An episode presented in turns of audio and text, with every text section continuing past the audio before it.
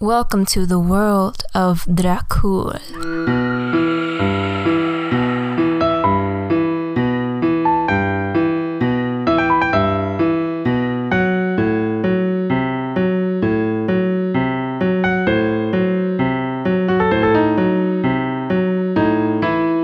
This is a story of a young woman who came into contact with a mysterious man named Dracul at a ball held in Romania.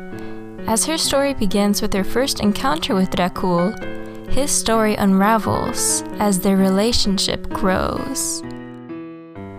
Previously on Dracul, Catherine went out to the shop because she was kinda bored staying at the castle all alone. She encountered Sartram, and the two ended up hanging out with each other the entire day. It was surprisingly pleasant.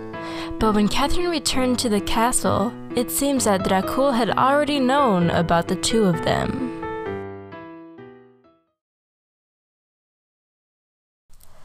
Catherine reached her room when she heard a voice call out to her. She turned around quickly to see Dracul standing at the other end of the hall. He greeted her, but it didn't seem like he was completely happy to see her by the tone of his voice. He had no smile. Catherine smiled warmly at Dracul until she noticed that he wasn't smiling back at her. Dracul, thank you for greeting me this evening.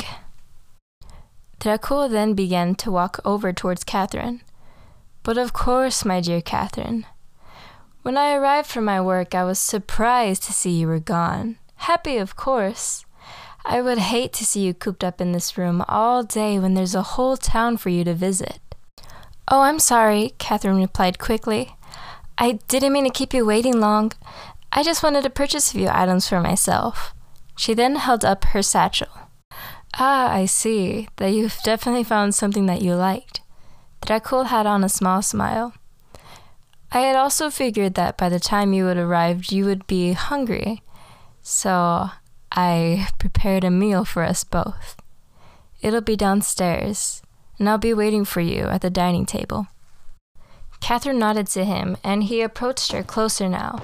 She was a bit nervous, but upon smelling his irresistible cologne, a warmth spread through her, and she motioned towards him. He smiled at her and wrapped her in his arms for a short moment. Then, upon kissing her forehead, he let her go and headed back downstairs. Catherine blushed and smiled to herself. She walked into her room, set her items down, and got into a more relaxed outfit. She took the mirror out and placed it upright on her counter. Dracul then sat at the head of the smaller dining table he owned as to have a more intimate moment with Catherine. The food was already ready for the both of them, as he had stated earlier. As Dracul waited, an empty feeling in his stomach grew, and he could feel himself getting more upset with each passing second. Right before his patience ran out, he heard Catherine coming down the stairs. Her hair was in a low, kinda messy bun, and she wore a tan casual dress, which had little to no embroidered designs on it. Simple but elegant. And rather appealing, Dracul thought to himself as his negative emotions left him. Ooh. Catherine smiled at Dracul and sat down next to him where the longer side of the table was. She asked him how work was, and the two made small talk for a while while they ate. Catherine giggled to herself upon remembering something that Sartram had said earlier that day. What's so humorous, Catherine? Dracul asked quizzically. oh, nothing. My mind was just wandering. Silly me. Ah, of course. Dracul cleared his throat and became much more serious. So, how was your day in the town, Catherine? Oh, it was very nice, thank you, Catherine spoke happily. I was able to purchase a beautiful mirror with some of the money I received from my last commission. It looks very old, but I do love it nonetheless. Hmm, I see. That's good. Now tell me, did you meet with someone there? Catherine hesitated for a moment. She could feel that the energy in the room grew tense. Swallowing the food, she answered yes and continued to look at her plate and play with the food for a little. Dracul's grip around the fork tightened as he very calmly, but somewhat aggressively, asked who she had met. Catherine grew stiff and told him it was only a new friend of hers. She then looked up at Dracul, only to be greeted by a cold, unwavering gaze. Does he know? She asked herself, but insisted that he didn't. After all, she was kind of scared since Dracul absolutely made it clear that he hated this guy. Dracul smiled. He got up from his seat and then walked behind Catherine's seat. You know, Catherine, I'm so very glad you're in the presence of great company, as long as it's not Sartram. Otherwise, it would be an issue here between us both. But yes, you should always be with those who you trust, because, as you know, trust is a very crucial part of any relationship one can have with another being. He pulled out Catherine's chair, and she looked up at him with a sense of uneasiness. And I'm so very glad that you trust me. I know that I also trust you. He grabbed her hand, pulled her closer, and faced her. You would never betray that trust now, would you? Catherine was still and could feel her heart pounding against her chest. She didn't know this, but the fork that Dracul was holding lay there on the table, the handle bent inwards. Dracul caressed her face with his right hand as his left hand held her against him.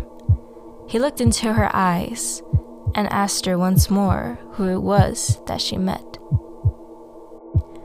She gulped, and a panic rose from within her, but she knew not why she was scared. She just was. Sartram. But I, I ran into him. I didn't know he was going to be there. He just appeared, and I. Dracul then cut her off and brushed her face. Shh, I know. I also know how he is. His kind smile faded. And I know how some women can be attracted to his charms. You, however, are different, Catherine. I know you wouldn't betray my trust that I have in you, especially after our kiss the night prior, which meant very much to me. Catherine nodded and told him with a quavering voice that she didn't think it would cause any trouble, and she simply was hanging out with him. Tears were falling from her eyes.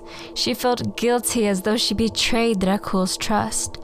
She was with a man he absolutely despised.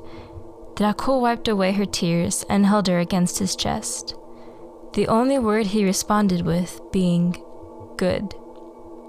The silent rage that was building up inside him, that was fully directed towards Catherine's initial response to his question, was now directed towards Sartram. Of course, Dracul knew from the moment Catherine walked in the palace that Sartram had been with her. His scent was on her, and he was trying to claim her as his own. Dracul thought that maybe she became bewitched by his charms, but now knew that this was not the case. He took on a comforting tone with Catherine as he helped her up the stairs. She was sniffling and apologizing to Dracul, but he told her not to worry. They went into her room and sat down on the edge of her bed. He saw that she was still very upset, and he lifted her chin so that her gaze would meet his. Catherine's crying quieted down, for she saw a beautiful, warm light that seemed to be coming from Dracul's eyes. She saw different tones of reds and pinks. She was completely captivated by him. She heard his voice, but couldn't pay much attention to what he was saying. It was more like background noise. The reds and pinks suddenly began to fade away. I have told you now what you needed to know and that is why you should keep away from Sartram. Catherine wiped away her tears and nodded to Dracul, wondering what had just happened. Dracul's kind and inviting smile returned, and she smiled back, blushing without hesitation. That's when he leaned in and kissed her. This kiss was much more different than the first one they had shared. It was more passionate and raw. So raw that I was worried she might get salmonella. and I'm ruining the moment, aren't I? well, um, that was embarrassing. Anyway, Catherine became focused solely on Dracul and vice versa. After their quote unquote makeout session, they ended up falling asleep on the bed again. Well, Catherine did, but Dracul's a, you know, a vampire, so he was feigning his sleep. Quickly and quietly, Dracul slid out his arm from underneath Catherine. He saw her sketchbook on the counter and decided to open it to find a sketch of him. He felt a strange sensation in his gut and was quite flattered. He then looked over at her, sleeping very peacefully, then grabbed a pencil and left a little note on the following page. Dracul placed the items back where they were. All the rage and anger he let go earlier found its way back into him. He did feel bad for doing what he did to Catherine just now, but he figured that this was the only way. He then made his way out of her room with the intent of finding Sartram. He paid no attention as he passed by the mirror Catherine had bought earlier, and strangely enough, even though he was in his unnatural, natural state, his reflection showed his vampiric state.